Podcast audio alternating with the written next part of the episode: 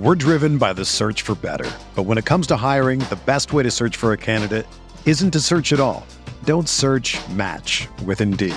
Indeed is your matching and hiring platform with over 350 million global monthly visitors, according to Indeed data, and a matching engine that helps you find quality candidates fast.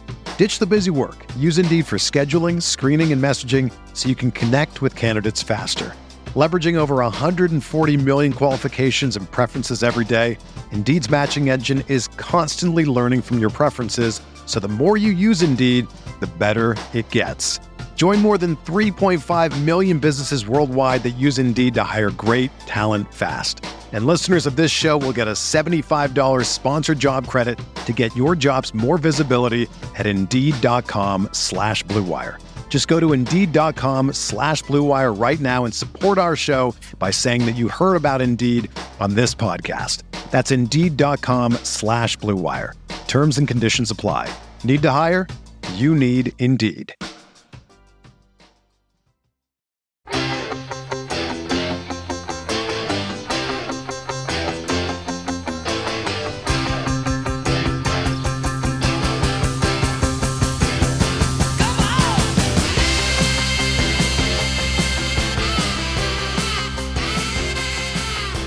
Welcome to Chasing Hardware, the podcast that sits down with the sports figures you grew up with and hears their stories. Welcome to Chasing Hardware. I'm your host, Rich Lamello. My guest today was one of the most unique and iconic running backs of the 70s and 80s. He was a high school legend in Texas, coached by his father. He had one of the great collegiate careers of all time at Oklahoma, including winning two national titles. And in the NFL, he accounted for over 8,000 yards from scrimmage, going to Pro Bowls and winning a Super Bowl with the Redskins. As one rival coach said, he was like smoke through a keyhole. Ladies and gentlemen, please welcome to Chasing Hardware, Mr. Joe Washington. Joe, welcome. Well, Chasing Hardware, I don't, what, what, what, how did, how'd you come up with that one? Uh, uh my kids played uh, hockey and um, one time, one of the coach said at the beginning of the season, as you're going out to win state titles and county titles, said, "Let's go collect some hardware, boys." Oh. Thought, oh, that's a great phrase. And I was like, all right, you know, the one thing every athlete, male, female, football, basketball, doesn't matter. They all yeah. want one thing, right? They want to win titles. They want to win championships. No, you're about that. Absolutely. So it is fitting. Okay. I should have known that. Should have known that. well, so Joe, as I said at the beginning, you're you're um, you're a high school legend in Texas. You're in the high school football Hall of Fame there, as is your brother, which we'll talk about. Your dad is also a legend. Your dad uh, played football in the Army. He was called Flash. He played yeah. football at Prairie View, which obviously is an HBCU school, and mm-hmm. it's where Ken Houston and Otis Taylor and some other real yeah. out of. Mm-hmm. He becomes a coach and a teacher in what was at first the segregated South, and then and then obviously um, desegregation kicks in. But he's a coach from the early '50s through the mid '90s um, right. in in both Bay City and then Port Arthur, and coaches you. Um, tell me a little bit about you know kind of growing up in a real football household uh, in Bay City and Port Arthur, Texas, and and what it was like playing for your dad. Well, first of all, it, it was it was really, you know, you looking back on it, it couldn't have been any better. Number one, my dad was the coach, the high school coach in the city, so we had the keys to the gym. During the summer, he operated the swimming pool. So look, we had the keys to the swimming pool. So hey, we played in the gym, all the sports during the during the uh, school year, and when summer came, we used to swim free in the swimming pool. So my little brother, my sister, and I, we had it made. I tell you, we didn't have a hardly a, a, a, a penny or whatever. We didn't know it, but I tell you what, we enjoyed our life. I tell you what, I never wanted to grow up. I wanted Peter Pan to come whisk me off. I'm telling you, man, I really did. I uh, went to practice with Dad at an early age. I got run over every day. Actually, I went to you know went to practice with him before first grade. And um, my dad enjoyed having us there. We enjoyed being there. That's where we wanted us to be. That's where we wanted to be. We picked up a lot of things. Let, me put it like this: as opposed to my dad sitting down, telling us different things, you know, uh, reading you the riot act or giving you some words of wisdom, you know, something like that. We witnessed it every day mm. at practice. You know, we understood what football was all about without him having to coach us because he was coaching us as you know with the other guys that he had on his football team sure. with his uh, 9th 10th 11th and 12th graders and and his coaches we were being coached you know without sitting down or having to pay attention i got i was in the huddle when the when when we were when they were practicing and you know quarterbacks calling the play to run the, to, to go to the line of scrimmage to run the play i'm in the huddle i'm in the huddle you know, I know, and I know to move back, you know, because I'm not, I don't have any equipment on me, and I'm not going to run the play. But hey, nobody said anything. No other coaches, my dad, the players, or anything. They figured too that we were there, and and that's how it was.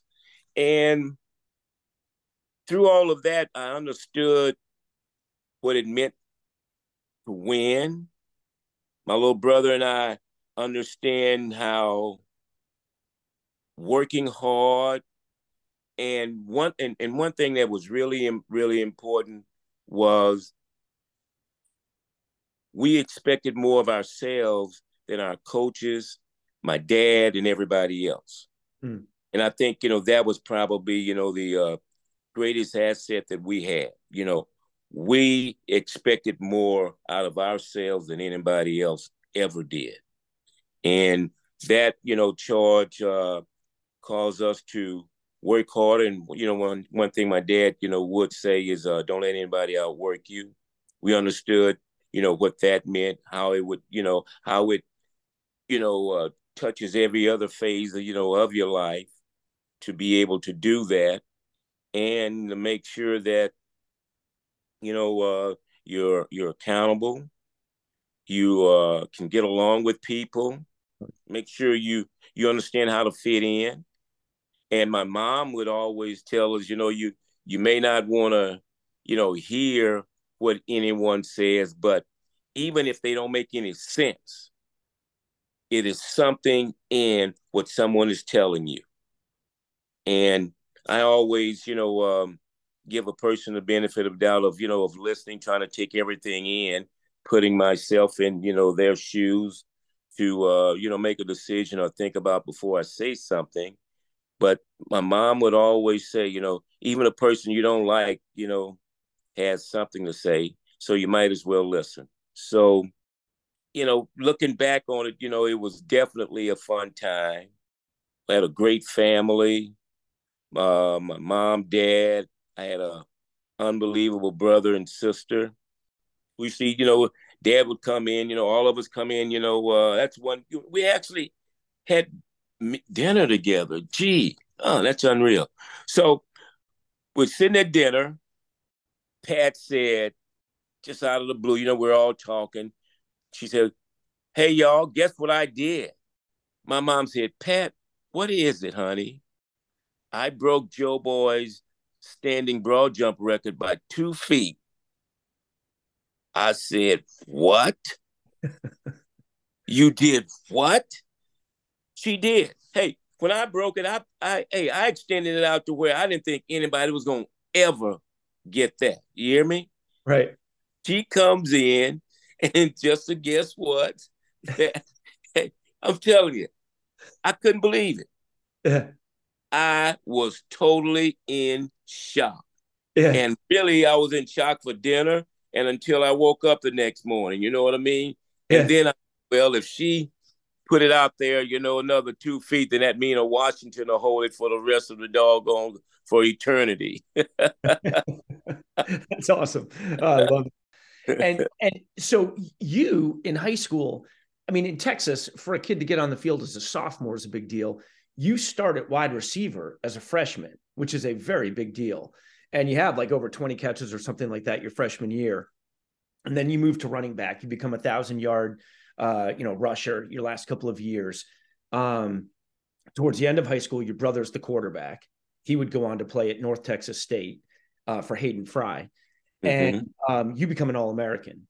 And so, I guess my first question is, how did you choose Oklahoma? Was it because of the tradition of, you know, guys like Billy Vessels and Steve Owens and Greg Pruitt, or you know, did you like Coach Fairbanks? You know, what was the what was kind of the the hook there for you?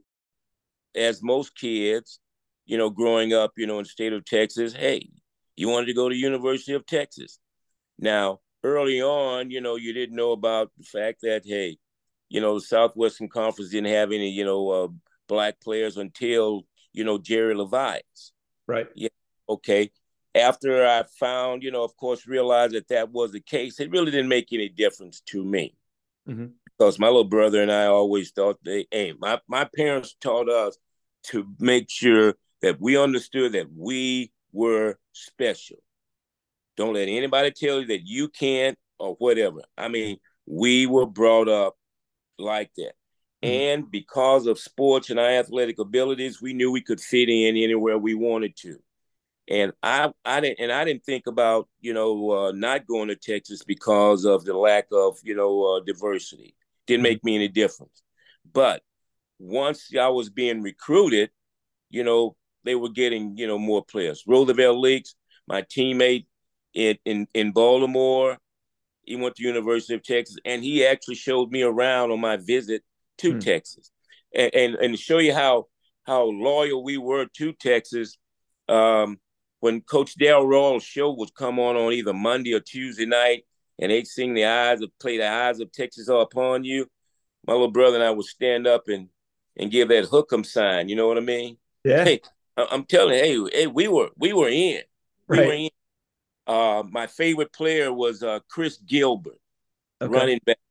Then you know uh, Jim Bertelsen, the Koy brothers, Woo Woo Wooster. You know, uh, I mean, I I love the hey, I love the players. It didn't make any difference to me that they were all white. Hey, right. they were players. They could play. Yeah. And uh, that's how it was. So um, after my eligibility and you know in high school was up you know you got serious about you know where did you want to go at this particular time i um you know got i had letters from every school in the country so that was a little overwhelming um i knew there were certain places i wasn't you know going that were too far away i took about 20 something uh 26 uh, uh, visits to universities. Mm. During those days, you could take as many as you want to, and I took as many as I wanted to, Rich. so I visited a bunch of schools. Texas was number one on my list. And um, to make a long story short, was leaning towards Texas. Coach Bill Michaels from the University of Oklahoma came by to see me right before they were going to play Auburn in the Sugar Bowl told me how much they wanted me. And what he told me was, hey, look, we're going to this game. If we take care of this business, we're going to come back and say, we want you. Don't do a thing until we get back to you. Okay. Now, I sort of had, you know, Oklahoma on my radar because number one, Greg Pruitt went there and he played in Houston. Number two, they all wore white shoes. And I'm thinking, ooh, now that's hey, that's progressive there, man. They all white wear white shoe. Not not not just the backs, not just the receivers. The whole team wore white shoes, Rich. Do you understand that? Yeah, style. uh, hey, coaches, the equipment managers, trainers. I like that, man. Hey, hey, you have to have a little style in your in you know in in your in your game or whatever. Because yeah. you know, as you know later on, I wore silver shoes. Oh yeah. So hey, that that's another story. But anyway, I um I waited until after Coach Michaels and the Sooners, you know, beat Auburn, and um, they did make contact with me. And the the coach that made contact with me was Greg Pruitt's coach in high school, mm. whom I've known all my life. His teams played against my dad's teams and it was Wendell Mosley who came and uh, recruited, you know, came and was in charge of recruiting me, making sure that I came to the University of Oklahoma. And he told me, you know, that, you know, you'll have the greatest opportunity to do whatever you want to do at the University of Oklahoma, which he was definitely, you know, correct with that. By and by that he meant I want to go to dental school, which I thought that's what I wanted to do, be a dentist. You can go to dental school. If you um uh, uh you you have the opportunity to make all American, all conference, win championships, play on television, all of that, and play in the same backfield with Greg Pruitt. And when he said that, that really stoked, you know, my uh, you know, my imagination. Hey, sure. a freshman at Oklahoma, you're playing and you're playing in the same backfield with Greg Pruitt. Of course, when I went to went to uh, Oklahoma on my visit, it was one of the most beautiful spring days I'd ever witnessed in my life. And on the uh, south oval of the campus, all the flowers in bloom, the nice gentle breeze, and they were tell showing us the dorms and the facilities and everything. So they took us to the dorm where I would live, and guess what? The name of the dorm was Washington House. And I say, bingo. Gotta go. Yeah, checked all the boxes. Hell, I can't do anything any better than this. They've already named the building after me. Now the building, of course, is torn down, of course, but it ain't there. But I ain't there anymore either, you know. So, so that and and and and you know, it's an important choice you make it's probably one of the most important choices that a youngster, you know, can make, you know, where you want to go to school, especially an athlete. And um, I tell you, I do it all over again. Yeah. Uh, people I've met, coaches, the friends I played with, and you know, to this particular day, I hey, I call it my uh my home away from home. Yeah. And the people there are my family away from family. Well, and and your four years there are insane. I mean, first of all, you you know to the point you made a second ago, you got to be a freshman who played because that year, seventy two, was the first year freshmen could play football. Yep. At mm-hmm. the level, um, which then allowed you to play with Pruitt, who was a senior. Um, in your four years, you lose two games and you tie one you win yeah. 43 games. You go 43 2 and 1 in your four years. Obviously, the two national titles, your junior and senior year. Your uh-huh. freshman year, you get over 600 yards in a backfield that has Greg Pruitt in it, who's like the runner up for the Heisman. Right. um, you're playing with just some some let so when you first go there it's chuck fairbanks he's a very mm-hmm. young head coach he took over because a, a, a, previous very young head coach died mm-hmm. um, and so fairbanks is inserted in um, so you get there, it's Chuck Fairbanks, Barry Switzer is an assistant, uh, Jimmy Johnson is an assistant. Yep. Um, and get there, it's the Selmon brothers up front, uh, uh, uh Leroy, Lucius, and Dewey. Um, mm-hmm. and uh, and and obviously, like we mentioned, Greg Pruitt. Um, tell me a little bit about like you know you get to Oklahoma, you're getting playing time straight away. Um, and your, you know, your first year, you guys go to the Sugar Bowl and you beat Penn State. Tell me a little bit about that, you know, experience. Well, first of all, my children the University of Oklahoma, you know, people don't understand had nothing to do with uh, Coach Barry Switzer. Hmm. Mm-hmm. I didn't meet him, didn't know him. Even right. on my uh, recruiting trip, I didn't meet him. So he had absolutely nothing to do with my attending the University of Oklahoma. Now, I will say, by him having nothing to do with my coming there, he had everything to do with my presence there. Mm. I mean, everything. You know, my life, my my goals, my history, you know, everything. It's all it all started with Coach Switzer. I mean, if you could have if you if you would have told me everything about this man and the effect that he would have on me, my career, and my life. You could, I, I would never ever believe you could have that such a, you know, that great an impact. It, it, it you know, just to be honest, which is kind of hard for me to imagine being on this planet without coach. To be honest with you, I've got two coaches. Coach Switzer and my dad. I got two dads, my dad and Coach Switzer. You know what I mean? So, yeah. you know, hey, I, I, I'm a lucky. I am a lucky guy. I am a lucky person. So I get to Oklahoma. Now, first of all, you know, the Selmon brothers didn't really, you know, exert uh, uh, come into play until the sophomore year. Mm. You know, when because we had Sugar Ray Hammond and Derland Moore, all those guys there, and Rod Shoate, and I mean, the defense was unreal. Yeah. So they really had to wait, you know, you know, wait their turn. And yeah, boy, Elrod. Yeah. Oh my goodness. Yeah. El Elrod came in with me. Yeah. So he so that's so our sophomore year is when hey they they took the reins off the off the Selmon brothers. Hey, Lucius, Leroy, and, and Dewey, they terrorized the place there, man. I, I mean, it, I couldn't have gone a, a, to a better place at the right time. And I will say this too, you know, Rich, if the system they have now in choosing all, you know, the uh, uh, uh, national championship team, you know, where you play this four, if they would have had this when I was playing, we would have won four national championships. Right. I'm telling because the games, you know, the the two games we lost, Colorado my freshman year, we go there, we got the wrong shoes to play on wet artificial turf. Mm. And Kansas, they were better than we were. We fumbled the ball 15 times, you know.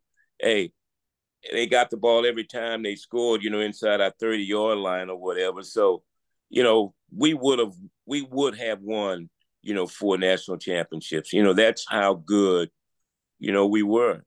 And um my choosing that school and the fact that I thought my, my brother thought silver went real well with red, decided that uh, I should wear silver shoes. I don't know how he came up with it. To this day, I ask him, he doesn't say anything. He won't give it up. He just said, You need to wear silver shoes. I say, Why? He said, You're different. You need to wear silver shoes. So I went to the store, bought some silver paint, sprayed my shoes, put some red shoestrings in them, painted the stripes on them. And you know what? I said, Yeah, you know, you're right. and it just became your thing for the rest of your career. Yeah, you're you're right. I think I'll do this. Okay. All right. Indeed. I love that. That's awesome. Yeah, and every single picture of you, it's the silver shoes. Pros, college, doesn't matter. Um, yeah, and and that team and your quarterback, Steve Davis, rest mm-hmm. in peace. He was like the perfect option quarterback too, you know, to run yeah. that run that wishbone because he'd come down that line, the perfect read, bang it out to you, you know, around the corner you'd go. Mm-hmm. Um, and you had Tinker Owens, Steve Owens' his younger brother, uh, yep. at wide out anytime they did want to throw it down the field. Um, mm-hmm. And I have to say, there's a video clip, and for the listener or for the viewer, there is a 14 minute highlight reel of Joe Washington that you have to pull up on YouTube because it's unlike anything you've ever seen. People talk about Reggie Bush, people talk about Barry Sanders, phenomenal video reels. This is the most insane video reel I've ever seen. And the craziest play is a play that went for net zero yards. The return against USC. You catch oh, you run i think my wife counted 15 people got their hands on you at some point you went backwards 30 yards you came back 30 yards basically tackled at the same place you caught the ball. It's the most incredible net zero game play I've ever seen in my life. and that that was his 7-7 tie with USC. And it looked like it was in the rain. Was it? Was it kind of bad? No, no it, we were no. The weather was perfect. We were playing on grass. Okay. That, that, was another time that you know we fumbled the ball about ten times. Okay. We missed field goals, and uh, we held we actually held USC our defense uh, passing and rushing a total of 150 yards hmm. for the whole game. Right. And the way they scored the uh, field goal is I got dinged or something. I don't know. And I came out and they punted to us and and the and I didn't I I'd forgotten about this. Clyde Powell, a defensive back, he was uh, my backup. Uh, he, he he he he caught punts also, Mm-hmm. So when I went out, he went in and he told me just, I mean, just two months ago, we were talking because I said, you know, we would have beat USC if I hadn't been Judy, you know, lollygagging and showboating and, you know, hanging out with the with the punt return, you know, against them. If I'd have gone on and scored and everything, we would have won. And he said, nah, that's all right. If I hadn't fumbled the punt, I said, you fumbled the punt? He said, yeah, around the 15 yard line. I said, oh, okay. okay, it's your fault. yeah. So, you know, hey, like I say, no one would have beaten us or come close to beating us twice for sure. Right. And like I say, you know, if if they'd have had this deal, then we definitely would have. Uh, hey, let me tell you, we had we had the most unbelievable group of guys. Now, some players we had were not your typical five star, but they were five star in their heart because they wanted to come to Oklahoma. So during those days, you know, uh, you didn't have a limit on recruiting for a while, and they took a lot of guys like that that weren't that blue chipper, or they took a kid that you know was uh, uh, good buddies with the kid that they did want. And I will say this: we had some guys on our team, and you know that would do whatever it would take to win. Right. You didn't have to worry about them, you know, slacking. You didn't have to worry about them not doing what they're supposed to do. You're not, you know, don't have to worry about them not stepping up to the plate when you needed them to step up to the plate. They did, especially my line. I mean, hey, if if I didn't gain three yards, they would apologize profusely. I mean, they'd come back. I'm sorry, little Joe. I did this. I say, hey, it's okay. You all just keep doing what you're doing. Oh, I mean, I mean Jerry Rouse, uh, uh, uh I mean Jerry, you know, uh, Jerry Arnold, John Roush, uh, Terry Webb, Dennis Buchanan, uh, Tom Brahaney, uh, Ed White. Um, I mean, gee whiz, Karl Baldischwiler. I call them all every year. Mm. I at least talk to all these guys, and I get to see them, you know, quite a bit. So, all I can tell you is this: hey, the people and the friends that I have made, it's it's unbelievable, unbelievable, yeah. Rich, really is. Yeah, well, I mean, yeah, the, the, the group you guys had, and and oh, by the way, Fairbanks leaves to go to New England. Uh, mm-hmm. Uh, Switzer takes over, and there was like there was some probation stuff. There was like a two year TV ban and a two year bowl ban, and they they didn't overlap, so which was kind of weird. So you there was like two years where you couldn't go to a bowl, and then two years where you couldn't be on TV. Yeah. So here's this amazing team, and your last two years, seventy four and seventy five, can't see you on TV. That's right. So it was like, you know, thank God for Sports Illustrated and, you know, the local paper because that's how we kept up with you guys. Um, uh-huh and you guys set a record. So your junior year, you rushed for over 1,300 yards. You guys set a record. You run you run the ball 74 times a game. Nobody's done it since. Uh, you're just running the ball every time. And then and then the crazy thing is your senior year, you're one of the captains, again national champ. The running back room at Oklahoma that year could be the greatest running back room of all time. There's you, there's Billy Sims, who's a freshman. He'd go on to win the Heisman. Right. Mm-hmm. There's Kenny King, who becomes a Super Bowl hero with the Raiders. Elvis Peacock, Horace Ivory. Under in any other school, those guys would be the legendary running backs. At your school, you know, they're one of five in the room. And, yeah. And there's other guys, you know, who went pro too. It's just well, yeah. Hey, Jimmy Rogers, he didn't play play that much there, and he goes to, to New Orleans and he plays a, a whole bunch of years there. So, yeah. Hey, and you know what? Oh, Jim Culbreath. Oh my God. Well, George Cumby, Cumby yeah. goes what, becomes a linebacker. Yeah, it, indeed, indeed. Well, you know what? Most of our linebackers were running backs also in high school, like Rod Shoate. Mm. I mean, all these guys could run, you know, which set the prototype for guys like the Bars. Mm-hmm. And his and the group of linebackers that he brought with him and during his day these are the kind of guys we had. Everybody could flat ass run. I mean, and we had the, you know, you got the Selmon brothers. So our linebackers made a lot of tackles because we always had five people on one Selmon. You know what I mean?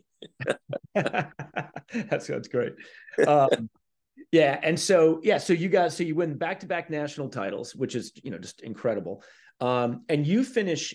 It's I mean this is you you finish third in the Heisman to Archie Griffin and Anthony Davis mm-hmm. your year, and then your fifth your your senior year you finished fifth. And you you had uh, like an injury during much of that year, right? Like you yeah, were- I had you know I had you know a, a separated shoulder, and but but you know that's fine. That's no really no big deal. Hmm. But I had a uh, a bruised heel, a turf toe, and a stretched arch. I mean, my arch was wearing me out, and this was all on one foot. and I'm thinking, well, shucks, good. I don't have to carry the ball that many doggone times to get yards for anything. Because I tell you what, that was tough. And you know what? I don't even I don't even think they offered me a shot or anything. But I tell you what, I don't think I'd have taken that. That's for sure. I won't take shots now. Right. Hey, yeah, at least at least if you got medicine, put it in some water and rub it on my arm or something. You know what I mean? Yeah, or drink it or whatever, something right. like. it didn't bother. It really did. It really didn't bother me that much because I did things when I did get you know get the football. Right. And I, I didn't mind that. For instance, you know, I thought, you know, my uh, punt returns. You know, I, I have a I have a certain imagination and on that particular punt return, when I was retreating, I uh, sort of thought I was Ali boxing, standing on his toes, you know, backing up and things like that. You know, so I think that's one of the things that, you know, sort of separated me from the other guys. You know, the things I would do, I would try to do, uh, come up with, uh, like skipping. I think on on on one punt return with against Oklahoma State, I think I, uh, you know, that little drill we do with carioca. Yeah. You know, I, I did. Yeah, I, I did that about five or six yards, you know, before I decided, you know, to run, you know, uh, you know, north and south. So, you know, it was fun with me, you know, and I just, you know, think, you know, that I did, you know, uh, and they allowed me to do coaches and players, you know, do things with the football that, you know, nobody else would would try doing. So I, yeah. I really thought it. I really did. Well, and it's funny. We'll we'll get into this in a second, but you know, you mentioned running sideways, the carioca. Uh, Bert Jones said, "I've never seen anything like it. I think Joe Washington runs faster sideways than he does forward, and that's a skill." oh yeah, well, well, you know, it, it did start, you know, in the neighborhoods of of Bay City, Texas, and my dad, for the most part, I, I really, you know, for as as strict a coach as he was, I mean, my running style, I mean, I can't believe he let me do that to this day. I, I just don't understand. I, I, he allowed me to jump people back in high school. You know what I mean? And I, I, mean, he allowed me to do a lot of stuff that I, I don't think I'd allowed anybody to do, you know, and and I still do it. And it kind of amazes me, especially his strict background. Mm. And did Jimmy Johnson? I mean, I know he's a Port Arthur guy. You're a Port Arthur guy. Yes, sir. Port Arthur, home of Jimmy Johnson. He, he went to Jefferson, home yeah. of Jimmy Johnson and Janis Joplin, my friend. That's right, classmates. Hey, hey, all three of us are Jays. Okay. That's right. That's so funny. Yeah. Yeah. I read that that Janis Joplin and Jimmy Johnson were high school classmates. Yeah. Um, and then he's on the staff at Oklahoma when you're there. My um, freshman um, year. Yeah. He was there. He coached the defensive line. Okay. And so then, so you get drafted. So you're two-time national champs. You've got this, you know, just insane, you know, career. You rush for over four thousand yards, and you get drafted by San Diego. And it's it's it's kind of it's it's you're there for two years. You're hurt your first year. Um, and it must be a culture shock. And this happens to a lot of guys who come from winning programs and then you get drafted by a team that's not that good. You guys lose as many games in the preseason, three, as you did your entire well more than you did your entire collegiate career. Um, now you're hurt in one of the early exhibition games. Um, but you know what's like the translation transition like to San Diego? Tommy Prothro is the head coach. Bill Walsh is the offensive coordinator for your first year. Um, are you hanging around the team, you know, kind of learning from them, or are you hurt and like you know you're home rehabbing? How did that work? Well, let me let me just give you give you a little insight to this. I come from one of the winningest winningest programs in the country in history. Right. With Oklahoma. I am not on a winning team in the pros until 1982 when we win the Super Bowl right. in Washington. You hear me? Yeah. So I threw uh, well, San Diego was one of my favorite teams as a kid. The Lightning Bolt, Lance Alworth, Paul Lowe, Keith Lincoln, uh, uh, uh, what was Dickie? Dickie Post. Oh man, did I love him. I actually, hey, I actually called him. He was one of my heroes. I called him up, Rich, just out of the clear blue sky. I called him up. And listen, so it was so cool. He hey, he knew who I was, and we talked, and it was great. Just like I'm gonna tell you what. And now my favorite team of all time was the Baltimore Colts.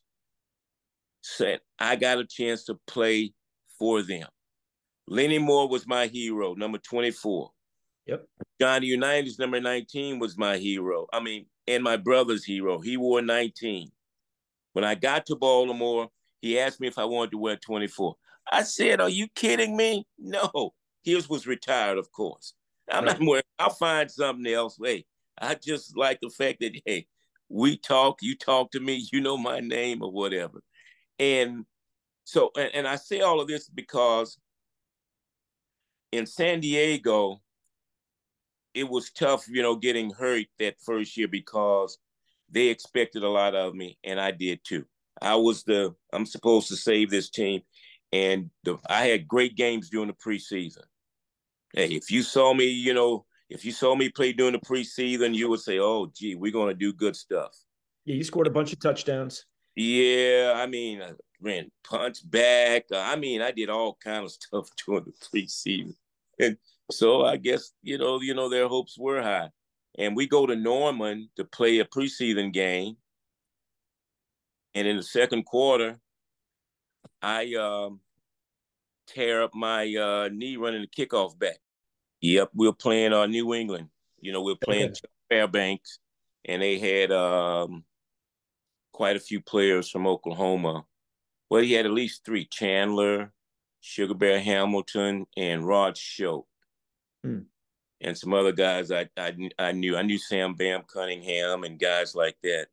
So uh, they scheduled you know, that preseason game, you know, in uh in Norman. Okay. And so then, so, so you're hurt for that year. Now that's an interesting team. So Mercury Morris is at the end of his career. He's with the Chargers for a year. Did you? I mean, did you have much interaction with him or a guy like Dan Fouts or Charlie Joiner? Oh well, I, hey, I tell you what. Uh, well, you know, when I got hurt, they traded for Mercury. Okay. And Mercury sort of introduced me to what this game is all about and how the coaches are and how things are going, you know, and uh, I tell you what, he uh, he enlightened me quite a bit, you know, even though I, you know, come from a football background, you know, the the pro pro system of how they go about things. Uh, he uh, he really enlightened me. I tell you, he, he really did. Mm-hmm. Uh, Charlie Joiner real well, became good friends, and uh, uh, Shack Harris, he yeah, was there because I know Fouts held out one year, and I got a chance to play with uh, uh, uh, Shack. Uh, my first touchdown, pad, passing touchdown, was to Charlie Joiner.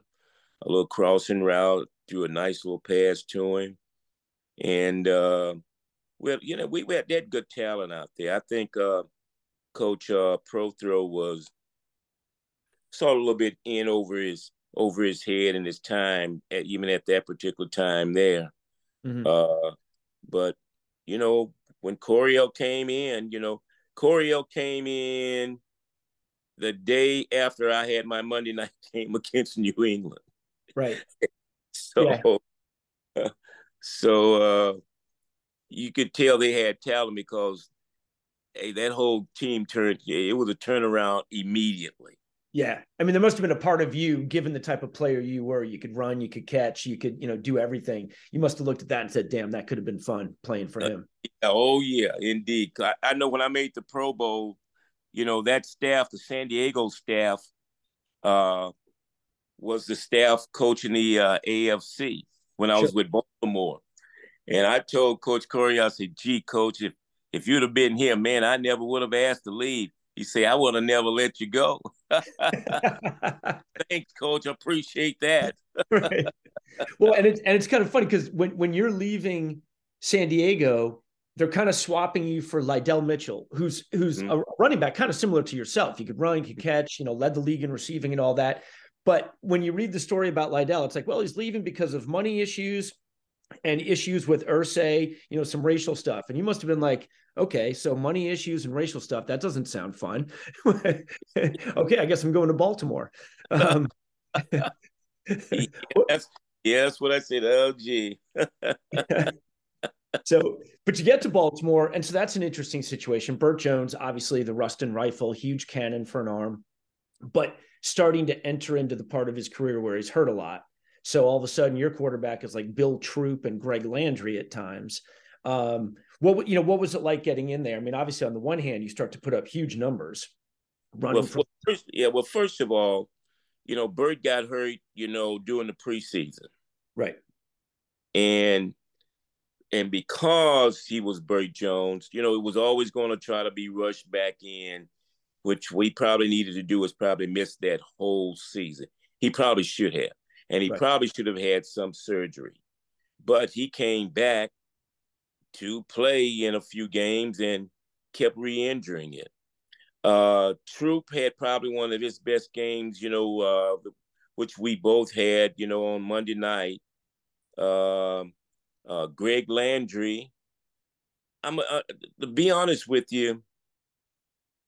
All of those, all of our guys were injured. On defense, we had at least six players injured. On offense, we had a very young offensive line. We had three veterans retire, three three veteran linemen retire, and hmm. your starting quarterback, you know, the Ruston Rifle, he's not there. I mean, they trade Raymond Chester back to Oakland, yeah. and you know, and then you get this, you know, this one guy who who's uh, all beat up from San Diego. He's wears glasses. He's got his eyes poked out. he he played with a bunch of gangsters in Oklahoma. They were always on probation. You know, say, well, what the hell are we doing here? You know what I mean? yes, sir. So you know, hey, I you know what? I hated losing, but it was better me trying to you know do what I would could, could do to help us win than me not playing. You know what I mean? Of course. Hey, I, hey, I left a place where we wouldn't play me because of some of the things I used to do. One time he told me, he said, he said, Washington, that's sandlot, son. We don't do that in the NFL. Hey, you know, I was doing all kinds of stuff around there. And he obviously wasn't accustomed to. I gave him probably gave him headaches. you talking about Prothro? Yeah. Just what some of like the moves you did on the field and stuff. Oh yeah, I mean, I hey, sometimes I'd run into a hole twice. I I ran in, I changed my mind, I came back and ran again. Uh, I ran a, a option one time off a defensive end, and he said, "Son, we don't do that here." I said, "Well, coach, I was just trying to make a play, you know, whatever." So uh, it was it, was it, was hilarious. It was hilarious. But I tell you what, I learned to play cribbage and backgammon. Let me tell you, I'm pretty good too. That's one thing Coach Prothro taught me how to do: play that and backgammon and crazy eights, and we. Oh man, I'm telling you, we were pretty good as a team at that. couldn't win any football game, but hey, we were pretty good at this other stuff. that's awesome. Oh, that's great. Well, and yeah, and, and when you go to Baltimore, you you alluded to it a few minutes ago. Early on, I think it might have even been like your th- oh, I know your first two games in Baltimore, you guys lose by a combined eighty to nothing. Yeah, you must be thinking to yourself, "What the hell have I gotten myself into?" I, hey, I really was thinking, "Holy crap, Batman, what's going on here?"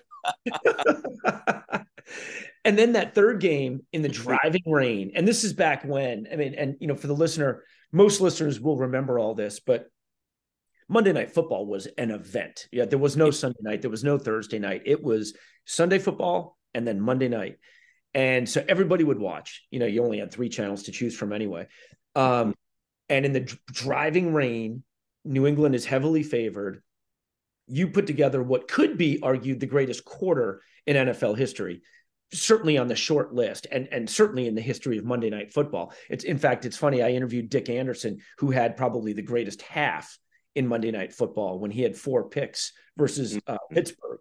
Yeah, yeah. Your quarter, you throw an option pass for a touchdown to Roger Carr. You yeah. catch a long pass for a touchdown, and then New England keeps coming back. And with under a minute to go, you return a kickoff 90, excuse me, 90 yards for a touchdown in the pouring rain. All of this in a downpour. Tell me about that. I mean, like every pro athlete has their moment where they're feeling it, but this had to have been off the charts. Well, you know, one one thing, you know, I, you know, I I did return kickoffs. I've always thrown the ball. I've always caught it, and of course, you know, hey, being a running back, you know, you do run, and um, I wasn't expected, you know, uh, wasn't expecting to play, you know, very much, you know, during that game, other than, you know, return, you know, uh, kickoffs, maybe some punts, maybe see some action, because the the the key thing with me was, you know, I I just got there right before the first game, hmm. and you know, learning their system, well, getting accustomed to their system because the plays were numbered differently from everywhere else and I've ever been in my life. Okay. Whenever you call a play 24 power, 26 power, that's to the right. 25, 27, the, uh, the odd the odd numbers were to the left. Well, it was just the opposite in Baltimore. now I'm talking about seventh, eighth, ninth grade, tenth grade, eleventh grade, twelfth grade. Hey, and then four years. Hey, that's 10, 12 years. Then San Diego of running the football to the strong side, which the number is even. Right. So it was that was a little. It took a little getting used to. Sure. When I got in, when I got when Donnie John McCauley got injured, um, and I was going in, I said, "Holy crap, Batman!" hmm. well, I'm either sink or swim because the only plays I know are the ones I carry the ball. and and Rosie helped me out. So when we get in the I formation, he pat him pat his either left cheek or right cheek on which way we go. I mm. know what to do, but I'd, I'd always, you know, revert back to, you know, going to one side or the other. And he was the uh and he was able to uh pat his cheek to let me know that this is going to this side. Okay. And uh hey, and that that got me through it. And um I didn't slip one time in, you know, in the uh in the rain. But shoot, I had some I, I traveled with a bunch of shoes, you know, for different surfaces. And I and I and I, I had this thing about shoes or whatever.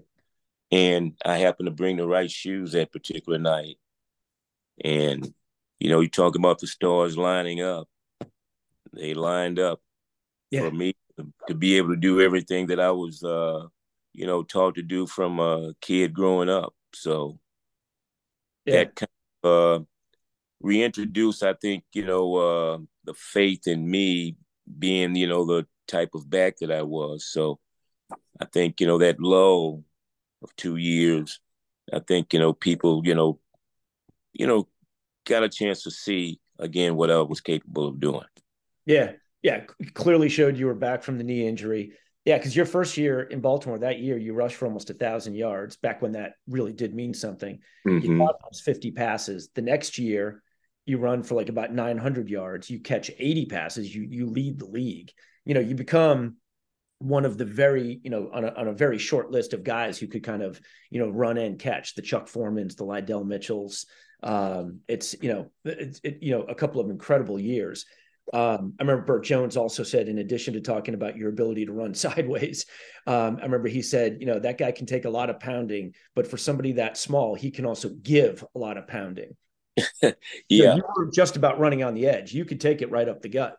Yeah. Plus, plus I thought, you know, Bert and my quarterbacks I always had were pretty brave because they never uh they never subbed me for a pass, you know, pass protection. I always stayed in. Right. Uh, in the pass protection, I say, well, gee, these quarterbacks are really brave. If they're going to stand back here with my little old butt, you know, uh, 175 pounds, you know, protecting the quarterback. So uh, yeah. I give them a lot of credit, really do. that's, that's cool. Um, and then and then your your last year they draft Curtis Dickey in from Texas A and M, and all of a mm-hmm. sudden you're kind of splitting time in the backfield. It's got to be kind of frustrating. You're still productive, um, but he's there taking carries also. Did did you ask to be traded to Washington, or how did that go down? No, I asked to be traded. Well, first I asked, I say, "Well, shucks, I've gone to the Pro Bowl. Hey, and this guy's making more money than I am." Mm. So I think it was more that. I, I told him, I say, "Look, hey." I'm not afraid of competition. You know, I'm here, I'm a player, but he's making a little bit more than I am. So if you could just make it a little even or whatever, if so, I'm here. And I think, and one thing I think they did, you know, I, I had some negotiations and I think they wanted to change him a little bit here there, something, you know, we agreed on one thing. And then, of course, they uh, called back and the owner wanted to do something differently. So I say, no, I'm out of here. Right. Uh, you know, but you know, you can't you can't pick where you're gonna want to go though. I was just I was lucky to do that. I mean, I was really lucky to end up in Washington with Joe Gibbs. Yeah, really was. So you you come into Washington in Gibbs's first year, mm-hmm. and Bob Beathard is the general manager. Obviously, they've become a you know a great tandem. And I'm mm-hmm. also curious, Bobby Mitchell is brought in as assistant general manager. And he's interesting because he's been in Cleveland with Jim Brown. Yeah. He is another guy who's, you know, can run and catch. You know, there's it's a very short list of guys who are incredibly productive at both, you know, for more than a couple of years. And mm-hmm. it's just kind of interesting that you're kind of on the team while he's coming in there. Um, did you have much overlap with him? And and yeah, tell me about Joe Gibbs and you know the early part of his career. Well, you know, one thing, uh, like I say, I had him when I was in the uh, Pro Bowl. Mm-hmm. You know, yeah, and that's where I first met him. And I love their offense. I love the way they went about things. Oh, because so, Gibbs was with Gibbs was with Coryell. Yeah. Mm-hmm. Okay. Right. Right. Right. Okay. So, uh, so when I did, so when he got the job in uh, in Washington, and I was up, you know, I was on the blocks. I sort of put a couple of feelers out to see, you know, let basically let let him know that I wouldn't mind playing in Washington, you know. and, and, sure enough, I got you know the call on um, on draft day that I was going to Washington. You know, Joe Washington is going to Washington, so uh, I was really elated about that. I mean, I really, really was. I actually went out and worked out during that day. Probably one of the most vigorous workouts I had, you know, uh, all off season. Is when I found I had been traded to uh, to Washington, and I wouldn't have to move way across, you know, across the country either. You know, you know, being here in Baltimore. So, you know that uh, hey, that that that really worked out. Yeah, yeah, mm-hmm. that's awesome. And and so you go to play for Gibbs. So this is a team, obviously, Joe Theismann's the quarterback. You've got John Riggins in the back. Actually, your backfield is really interesting. It's John Riggins, you, and Terry Metcalf at that point. Mm-hmm. Um, another oh, Wilbur, Wilbur, Jackson from Alabama. Wilbur Jackson, that's right. Mm-hmm. Um, and then uh, and then Art Monk is out at wide receiver, and they're starting to pull together the Hogs in that draft on that draft day. Yeah, they were piglets then. they're piglets, right? They get the two guards, Mark May and Russ Grimm.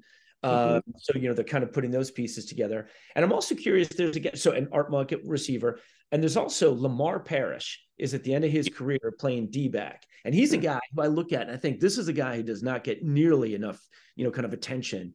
Uh, you know his his old running mate in Cincinnati just went into the hall, Ken Riley, Oh but, yeah, yeah. Mm-hmm. But but Lamar Parrish is in is you know comes in from Cincinnati for a year or two there. Um, just curious, you know, kind of the type of locker room you walked into. What was Theismann like? Riggins, you know, Monk, those guys. Well, one one thing, you know, you knew right off the bat that you were on a veteran team. Mm-hmm.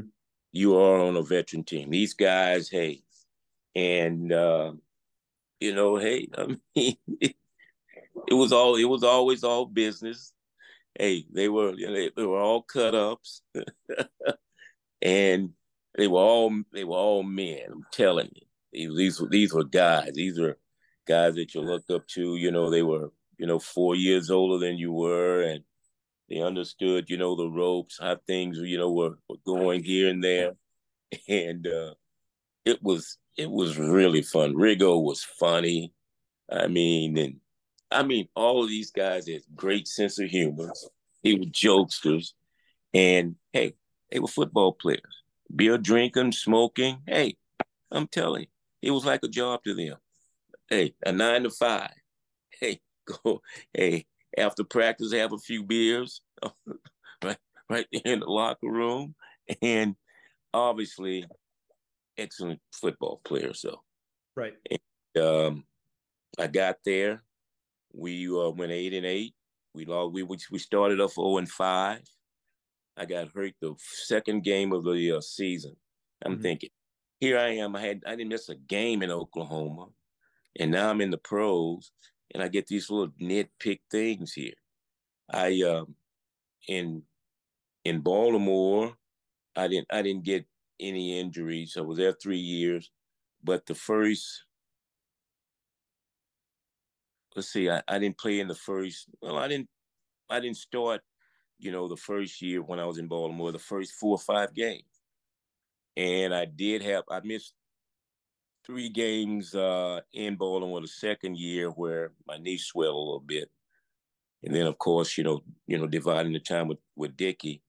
Well, I had a high ankle sprain in the second game, and I think I ended up missing four four games. Four games after that. Mm-hmm. And you know, when I came back, you know, we ended up, you know, going eight and eight. And shucks, I was really productive because I missed four games and I had 900 yards. Yeah, plus 70 catches. Yeah, and uh, we still, and I still wasn't on a uh, winning team. We went eight and eight.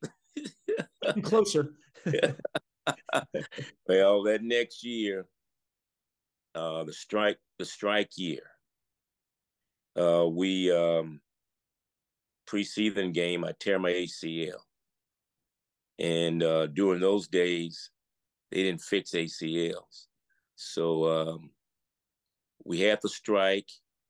I was in surgery, and when I came out of surgery, they um, I, I had treatment, but then they had a lockout, so I had to work on my ACL myself. Now the the doctor, you know, he he when I when he got through his surgery, he uh, came in and talked to me, and he said, uh, "Hello, Joe. Uh, we took care of the cartilage in your uh, your knee, but you tore your ACL, and we don't do anything with those." I said, "You don't do anything with those? What do you mean?" Say, "No, we we we, we don't have the technology to fix those." Hmm. And, uh, you know, and running back like you, uh,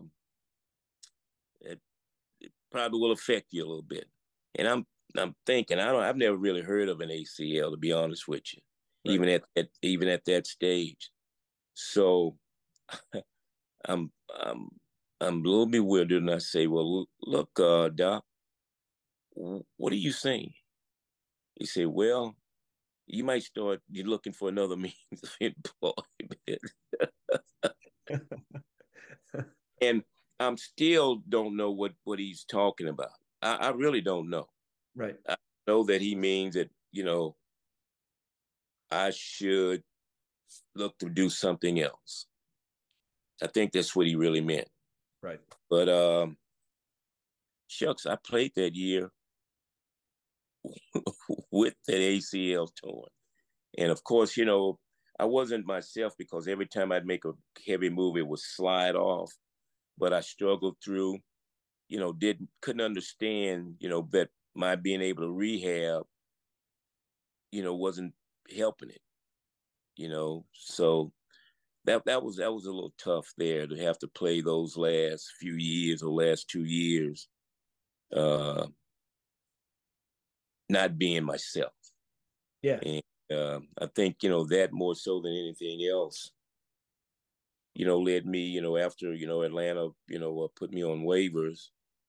I think that was the only way I could get out because if they would have signed me again, I would have played. Right. I would have played. I would have played as long as I could play.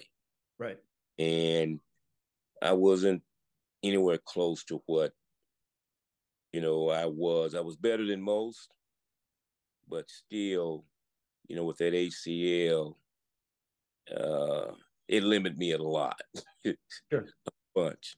Yes, yeah, sir. I mean, it's amazing now. You know, ACL, God, you know, they can you know repair them so quickly, and it, it, there's barely a scar anymore. And it's amazing to think that back then it was almost a career ender. It's oftentimes yeah. was a career ender. Well, it was for a running back. It really yeah. was. Mm-hmm. Yeah. Um, and you and you, you still, you know, even through the pain, you still do. I mean, 83 season. So you guys win the Super Bowl in 82, but obviously you've been compromised with the injury. um, 83 season you guys are 14 and 2. Yeah. Your losses are by a point each, which is just incredible. Um, you play in two of the, you know, kind of more iconic games of the 80s. You you that Monday night shootout with Green Bay, you know, yeah. and all those guys. Yeah. And then I think Green Bay won that one, and then you guys win the shootout with the Raiders. You score mm-hmm. the touchdown with like you know under a minute to go to go, whatever. Mm-hmm. Yep. um, but it's funny. I talked to, I interviewed Greg Pruitt on the show like a year or two ago, and we were talking about that game because he had the big kick, uh, punt return. Oh, punt return, yeah. Yeah. And I told guys, I say, when he when the punt came in and he was inside, you know, you know I'm gonna catch a punt inside the 10 yard line. Right, you let it go. Yeah, you let it go. Well, I when he when he kicked it and he backed up, I knew then I said, Oh my goodness. I know he's going to catch it. I say, he's going to catch it. He's going to catch it. And we relax. And I'm thinking, you can't relax with this guy. Yeah. Ever. Ever. Ever. I mean, hey, if he's on the field, you can't you can't count him out. Hey, he's gonna get the ball some kind of way. And sure enough, that rascal returned that rascal 95 yards. Yeah. and I said, well, that's what I would have expected him to do. Nothing else. yeah. And, it, and it's funny. And, and yeah, it, it, well, he actually even said, he's like, yeah, you can see, I guess it was Flores was the coach. He's like, you can even see him on the sidelines going like, no, no, no. And then he's like, okay, go, go, go. Like, you know, classic coach thing. Like, don't do it. Okay. Well, you do it, but do it well. Um, but then you catch the game winning touchdown and fast forward to the Super Bowl rematch, Raiders and Redskins. Yeah. And, is, and this is, you know, look, for a guy who's, you know, had a thousand great plays, um, every now and then it goes against you. Uh, the play right before the half where Theismann throws it and Squirek picks it off and goes pick six, like 10 yards. Yeah. Pruitt said that, you know, in the, in, you know, he's like, I guess in the week leading up to the game or whatever, he was telling people they're gonna throw that pass again. They're gonna throw that pass again. The one that Washington, that you know, Joe Washington mm-hmm. with, and he's like, "This is it. This is it." And so they were ready for it because Pruitt, your boy, was uh, was on it. yeah, he he's always. I'm telling you, hey, he hey he does that. Hey, that's his mo. Because, hey, Squirek they they actually ran Jack in as the play was going. They didn't call a timeout. He didn't go in the huddle. Hey, he ran in at the last minute and he ran straight where I was. And I saw him out of I saw him and right. I knew I was covered, but Joe didn't see him. Right. Yeah, Joe didn't see him. He had pressure on him. And you know, usually, you know, Joe and I on the same page, and you know, he knows where I am, and I know where he's going to be. And we've, and I mean, we've made a lot of big plays, just just like the one before the season. You know, uh, uh, the, in the regular season, where I scored the winning touchdown. Right. He knows uh, he knew what I was going to do then because he pumped, he held it twice. He threw a great pass. Well, that's the same thing he thought about uh, us, but I didn't think he was going to throw that one. And and Squirek ran from the sideline, didn't even get in his stance, ran straight through. yeah. And he caught the pass. I say, well, this is going to be a long game here, sport fans. yeah, that was. I mean, yeah, and that was basically the play that you know kind of was like right before the half, and and puts him on the cover of Sports Illustrated, which was something you got to do a few times. So that was kind of oh, cool. Yeah, I tell you what, that was that was unreal, unreal. yeah. And yeah, and it's, and it's, it's, just so funny how like two college buddies, you know, Greg Pruitt's like, I know what they're doing, I know what they're doing. It's just amazing. um, Indeed. And then, and, and, I guess like two or three quick questions for you because I know I've taken up a ton of your time here. Oh, that's um, all right. Yes. So one of them is, uh, you're towards the end of your career. So 84, um, you guys lose to the Bears in the playoffs. Oh yeah, mm-hmm. that's the year before the Bears win the Super Bowl, but it's the year that defense has really started to come together. Oh, yeah. they, they they change everything, you know, in football. That group there did. They were good. Yeah. So when you when you're playing them in the playoffs, are you looking you guys looking at each other going, "Oh man, this is just different. This is not your you know your average defense here." Well, you know what I um on several plays, I knew it was different because they had guys all over the place. They were just coming at us. Right. I mean, they were coming, you know, they were rushing five and six people. They were creating all kind of havoc. And these guys were not slouches either. They were big, athletic guys like our guys were. Right. And uh, I knew this was uh, I actually carried a ball one time and one of the players reminded me a long time ago. Uh, what was his name? Golly, uh, one of the one of the uh, defensive linemen. Dan Hampton or Steve McMichael? Hampton. Hampton. Yeah. Well, yeah. He said. He said, "Little Joe, what are you talking about?" I, I, think I ran in there and they were. I think they grabbed me and they threw me around a little bit. I said, "Oh, you all serious? You all really doing a little hitting in here? You know what I mean?" I knew then that hey, it was going to be a long day, right? You know, for us, a long day for us, and it it was, it was, and that was the birth of a nation, as they say. That was yeah. the birth birth of what the uh, what what was that dance they did? Oh, the Super Bowl Shuffle. Yeah, Super Bowl Shuffle. Yeah, that was it. That's crazy. And on that team, on on your on that Redskins team that year is Keith Griffin, Archie's brother mm-hmm. who uh, who obviously you had you know kind of been a runner up to for the Heisman a couple of times. Right. Did you talk about that, or did he talk about when he was a little kid and you know his brother was winning the Heisman? Uh, no, you know I was all I tell you I was mostly you know uh, you know getting him ready to play. Mm. You know, we talked a lot about it, you know, and I always asked him, you know, how Arch was doing, and you know if he talked to him or whatever, and and you know with Mel, uh, uh, Keith was basically both, so you know hey, he wasn't too concerned about his brother. He wanted me to, you know, get him ready to play, which, you know, he was a good back. Yeah. I mean, real good feet. He could catch the ball. I think he had, you know, better hands than Archie. Uh, but Archie was a tough player. I mean, you, you know, you couldn't tackle Archie.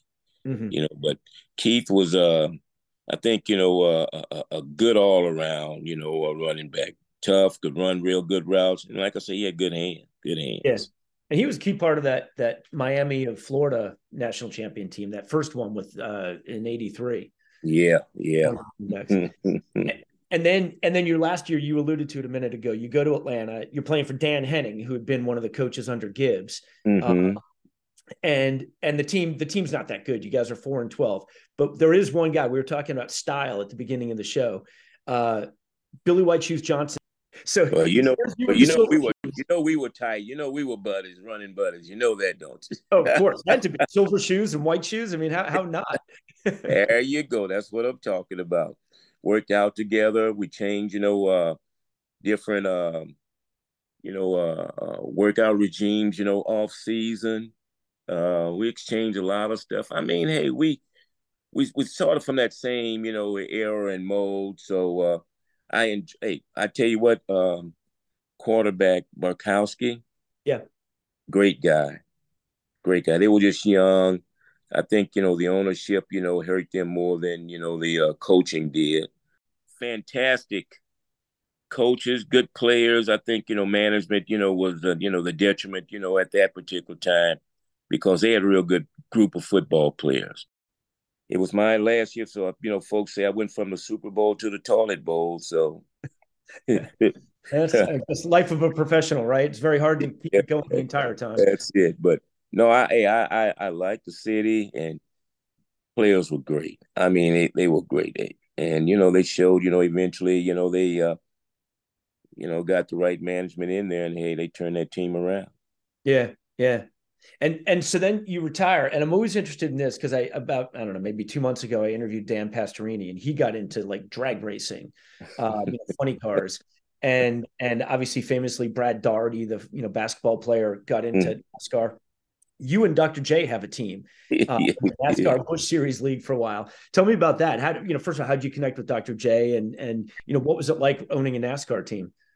Well, they all say if you want to make a small fortune, take a large fortune, put it in a NASCAR and race horses, and you become the small one immediately.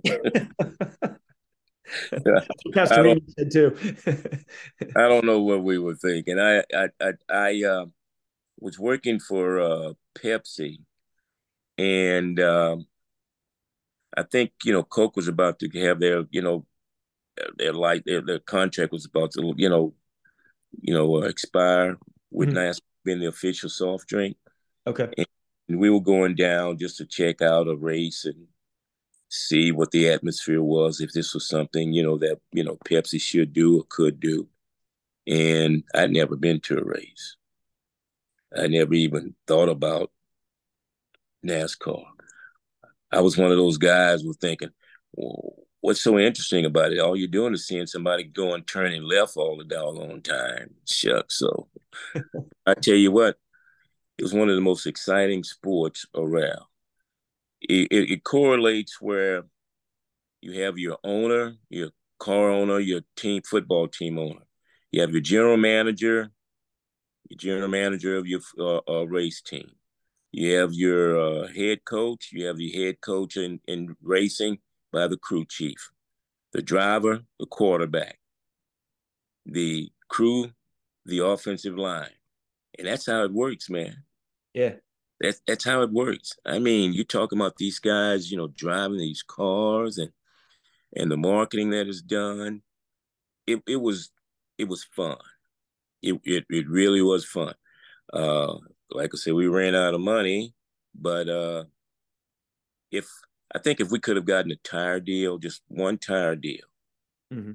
you know, we would we would still be racing mm-hmm. because we were we were able to finish in the top twenty in our three years uh, there. Oh wow! And uh, it was an unbelievable experience, and uh, I know a little bit about racing now, Rich. yeah, I was to say, everybody I talk to, they're like, until you go, you can't appreciate it. You go once and then you get it. Exactly. Now that is that is the truth. Yeah, that's really the truth. yeah, that's uh, that's wild. Yeah, I saw I saw that anecdote and I was like, oh, I have to ask about it because literally Dan Pastorini and I talked about it for you know ten minutes on, on uh-huh. him. So, um, well, so so so now I'll wrap it up because I've taken a ton of your time here. Um, well, Joe, I have to tell you, it, has been you know fascinating listening to the stories of you know high school football in Texas, and and obviously just the crazy iconic years at Oklahoma, and obviously a fascinating NFL career with you know the ups and the downs and a Super Bowl title and Pro Bowls and all of that stuff. Um, been a real pleasure to have you on Chasing Hardware. Thanks so much for the time. Yeah, it's been my pleasure. I really enjoyed it. Really did, man. So, hey, anytime, anytime we can talk anything. If I got a hunch, I got a bunch of more stories. I love it. I love it. Well, I'm here for it. So uh, thanks again, Joe. Really appreciate it. Take care, man. See you later. See you. And thank you for listening to Chasing Hardware. I've been your host, Rich Lumello. The Michael Stanley Band brought us in, and the suburbs with Life is Like are going to take us out. Speak to you next time. Tonight, feels like life. Come on. Life is like. Life is like. Life is like what it